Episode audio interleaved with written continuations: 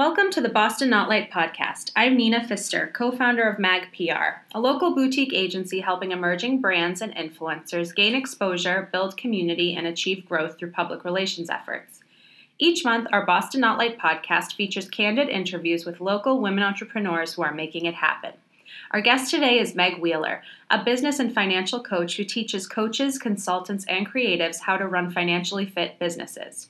Her course, Biz Money Blueprint, covers how to set up and manage the money stuff, from accounting to taxes and paying yourself, while her one on one and group coaching programs help entrepreneurs build scalable and profitable digital products based businesses. Meg is also the co founder and CEO of One for Women, an online community and marketplace on a mission to connect and empower women. She's the hostess of the One for Womankind podcast, a weekly show featuring intimate conversations on the power of small gestures and how we can use kindness and compassion to show up and support women. So, Meg, thank you so much for your time today. I know you're very busy in this season of your life. Um, today, we want to dive into all the money things that entrepreneurs need to know to kick off the new year on a positive note. But first, uh, you are obviously have your hands in a few different things that I you're do. working on. So if you can just share with us your journey to entrepreneurship and what inspired you to get started. Yeah, absolutely. And thank you so much for having me. I'm so excited to to be here today for this. So I my background is actually in finance and international tax. So I never imagined that I would be an entrepreneur. I worked uh, in public accounting. I worked in corporate for Harvard uh, University's endowment, and I loved what I was doing. Um, I really enjoyed the challenge of tax strategy. Uh, God bless you. Yeah, I know, right? I know. um, I'm one of the rare ones, but I loved it. But I ended up eh, hitting up against a lot of walls in that environment, as you can imagine. It's still a very male dominated environment. And I just felt like there wasn't a great path for me to achieve the level of leadership that I wanted. And I also wanted to have a bigger impact. I was looking at what was going on in the world and the massive gender inequality that still exists. And I thought, you know, I think I can do more. So I quit my job without a plan. I didn't have a clue what I was going to do, and that's when I launched One for Women.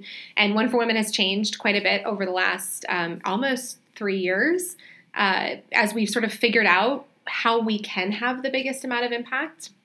But through that business, I got to meet so many incredible women and started to learn about how a lot of women in the entrepreneurial space who are killing it with their businesses, who create incredible things, are struggling with the money stuff. And that's when I realized that I could take my many years of education on this and I could take my many years of experience and actually start supporting women entrepreneurs and really help them understand and master the basics of the money in their business. So that's how I got here.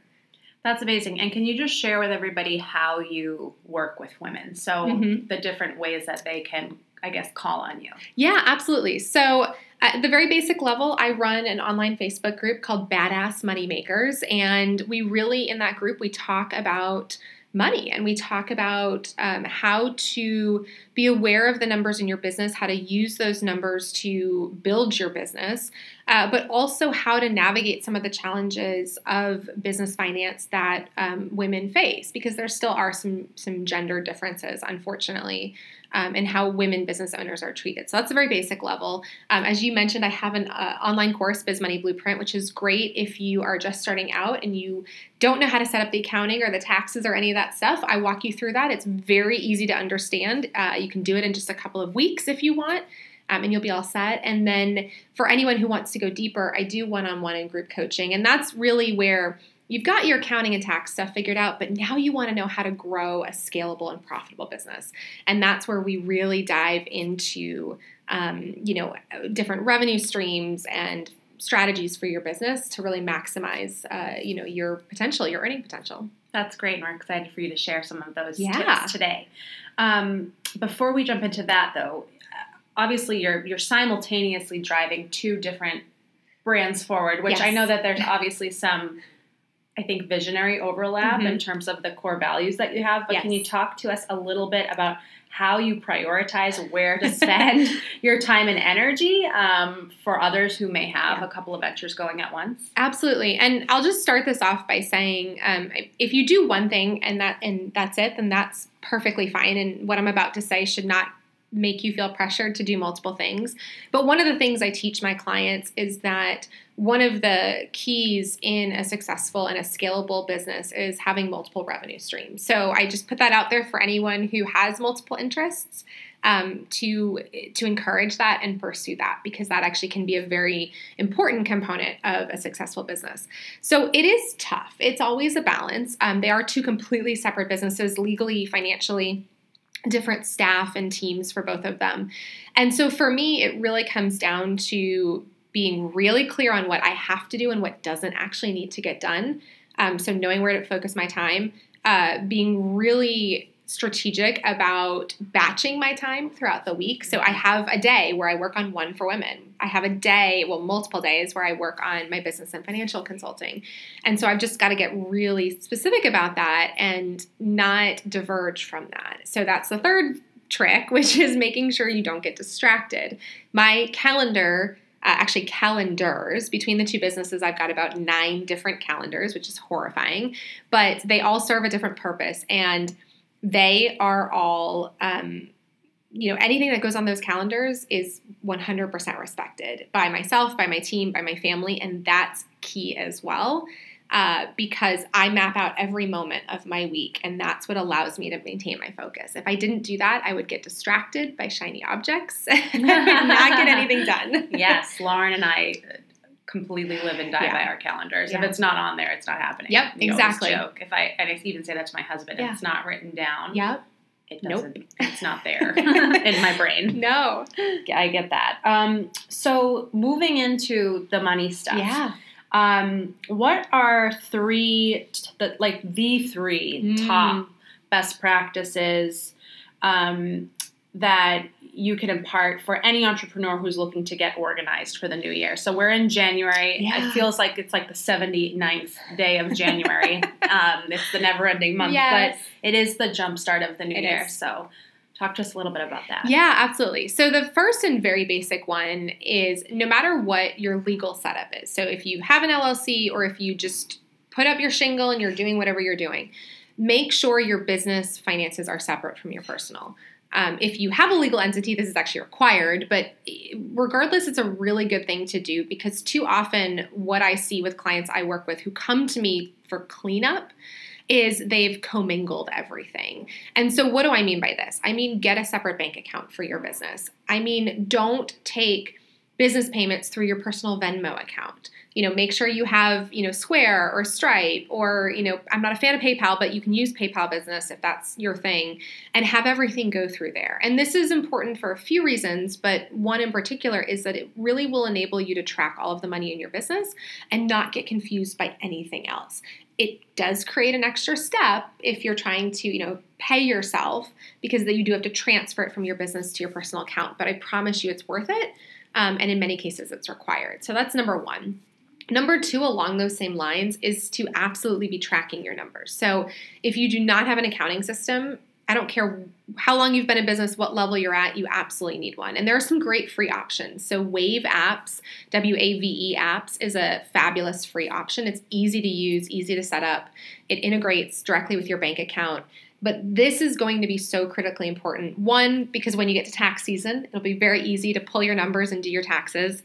Um, but also just because it'll allow you to check in regularly with your numbers and really get a sense for where your money's coming in, where you're spending money, what parts of your business are profitable, what parts aren't. And this is actually the biggest thing I see with my clients that come to me that's holding them back is they come to me and say, I'm making all this money, but I don't understand why I feel so poor. I don't understand why I feel so burnt out. And when we look at their numbers, I say, well, that's because, yes, you're bringing in a lot of money, but you haven't factored in the cost of your time. You haven't factored in the cost to provide this product or service or whatever it may be. And so if you start tracking your numbers, then you can start to understand what those numbers are and you can make sure you're pricing accordingly. Um, you're putting in only what you need to put in to, to get out um, you know the dollars coming in, and that's going to be really crucial. And I think the third, it's the one no one wants to talk about or hear, um, is to get really clear on what your tax obligations are. Especially with all of the tax law changes in, here in the US over the last couple of years, things are very wonky. I was, my friends and I were just on an email um, thread yesterday with people saying, okay, wait, why is my refund so much less than I expected it to be? And I'm like, well, because we have these crazy tax law changes that are literally changing the rules every year. And so if you can just spend a little bit of time kind of looking at what your tax situation is, I think that's going to be really helpful so that next April you're not in a bad situation where you're spending a lot of money. But along those lines, paying quarterly taxes, this is actually um, one of the biggest misunderstandings I've found in the entrepreneurial world is people think, oh, I'm a I'm just a sole person. I work on my own. I don't make a lot of money. I don't need to pay anything in. And that's actually not true. You are, if you are self employed, you are required to make quarterly tax payments for the most part.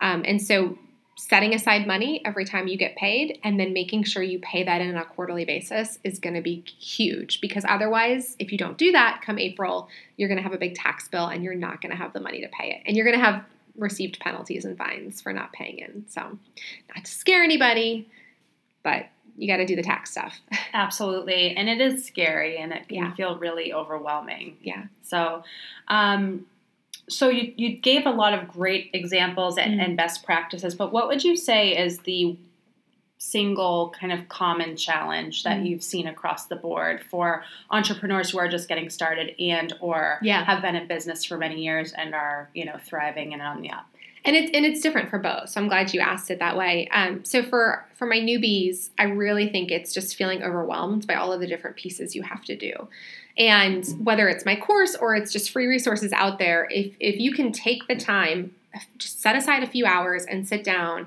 and start making a list of all the different things you need to do, setting up an accounting system, getting a separate bank account. You're going to probably need to get an EIN, which is an employer identification number through the IRS, to get that bank account. Um, you know, setting up a, a hopefully separate bank account for your tax savings, or at least making a plan to set those aside um, printing out the quarterly tax form so you know what that looks like, you know what that calculation looks like. Just doing all of those things at the beginning, I think, will give you the confidence that you are on top of things. Too often, the the new folks that come to me, they come to me and they say, "I just don't even know where to start. I, am so overwhelmed. I don't know if I'm supposed to do this or that or how to do it," um, and they avoid it, and then they end up running into problems. So that would be my piece of advice for those folks. For my more seasoned clients, you know, they've got the accounting and tax stuff set up. Now, what we're really talking about when we're talking about the money stuff is how to scale the business. And this is where we're really diving diving into the numbers to say, okay, what is your ROI? What's your return on investment? Meaning, for what you put into your business, what are you getting back? Um, what is your profit margin? How much of what you bring in is is that you actually retain. And looking at, I mentioned earlier, multiple revenue streams is one of the key components, in my opinion, to a scalable and profitable business. But just really fast, let's go back to this word scalable. If you're in a service-based business, and you know, as I know you you guys are, yeah, um, it's based on your time. So at some point, you're going to cap out, mm-hmm. and so it's thinking about, well, what are we going to do when we hit that point? Because whatever that cap is, that's as high as we can go with what we have. Mm-hmm. So, is it bringing on more folks? Is it creating uh, products and services that aren't as time dependent? So, online education or um, you know digital products, which is a, a big space that I'm in. And so, it's starting to think about those pieces of multiple revenue streams passive income, which is the stuff that doesn't rely on your time. And then I always like to think about recurring income. And you know this very well with your clients. It's, you know, if you put in all of this work to bring a client in and they sign up for one month, that is not nearly as good as if they sign up for a year. Right. So, how can you uh, sort of rethink your business strategy to extend the life of your relationship with your clients? And that's going to help you make more money in the end because you're spending less time to bring mm-hmm. clients in. That's great. For for the online products specifically, mm-hmm. um, what would what would be like the jump off point for that? Yeah. Because I feel like uh, I mean I had a colleague, mm-hmm. uh, one of our business partners. Um, she's on the marketing side. She got really kind of amped about Mhm. maybe starting some sort of marketing 101 course. And then, you know, we talked it through Mhm. and she was like, geez, you know, there's so much out there. Yeah. It's kind of that theory that if it already exists, why recreate the Yep. wheel? Um, so, can you just quickly talk a little bit about what it takes to get something like that off the ground and what makes it worthwhile? Yeah, Um, absolutely. that would be great. Sure. And I want to just speak to what you just said about there being so much out there. So why bother make more? I to me that's actually proof that it's a great concept. So that that's in the you know, Agreed. in the entrepreneurial space we call it proof of concept. Uh, and so when I see something out there that exists that is what I want to do, I watch that person. Um, and if it's multiple people, that's even better. And I really see how their business does. And I use that as my proof of concept. But it's, you know, what I love about the online space is so the one thing that I think holds a lot of people back is this thought of, well, I don't know what I would do, or I don't know if there's a place for me in that world. Anyone and everyone can create something that is successful in the online space. But here's the big but it's got to be something I always say there's three things. It's got to be something that solves a problem that people actually have, that they want to solve. That's one that a lot of people miss, and that they're willing to pay for. That's the other one a lot of people miss. So if you have something in your mind like that, like a marketing 101, and you think, okay, I think this can really help solve a problem that people have that they want to get rid of and they're willing to pay for, the very first thing you need to do is start testing that idea. So, too many people just jump in and create something. Um, and they put all this time into it and maybe some money A lot of branding and Uh, exactly. advertising. and advertising and, Yeah. and content creation Sure. and then nobody buys. And they go, well, why didn't anybody buy? And here's the thing it might not be a bad idea, but they didn't validate it. And Mhm. so when I want to create something in my business, I rarely create something before I've sold it. So whether it's a workshop or a course or or anything, I go to my audience and I say, What do you guys think about this? Will you pay for this? Here's a link, send me money. And then if I get enough people, I'll create it. Now, I've built up an audience, so I'm able to do that. If you don't have an audience, then your validation is going to be Mm. going into Facebook groups where your ideal customer or student or client hangs out. Um, going on Instagram and having these conversations, going to live events, uh, you know, where your people are and having these conversations. But you need to start validating that idea, and you need to make sure you're validating it with the right folks.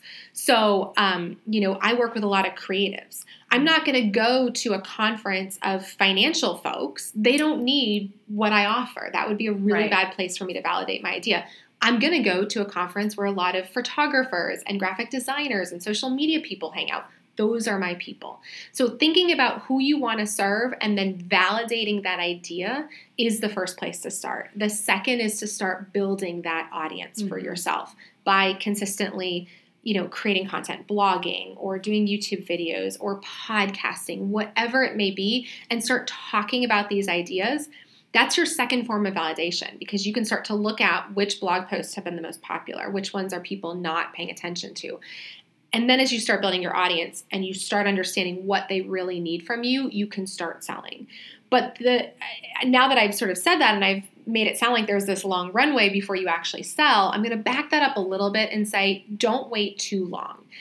Because the first time you launch a digital product, it's probably not going to sell. Mhm. I just want to be really real with folks. And that's okay. You're going to take the data from that launch and you're going to use it to get better. Mhm. So don't wait too long. Don't wait till your audience is really big, your email list is really big. Start putting stuff out there, but be, be really strategic about how much time you put into creating it versus you know how much you're you think you're ultimately going to sell. That's great. Super helpful. And I appreciate the, the tangent because I know it's not completely aligned with money, but it's interesting Well, no, but it- it is though because go back to those three things. Right. There are three components, in my opinion, to a financially fit business: multiple revenue streams, passive, some form of passive income. It doesn't all have to be, but some form, and recurring revenue. And that's why I love digital products and online Yeah. courses. No, that's awesome. So now we're into the rapid fire. Oh, oh, you hold on. I'm drinking All water.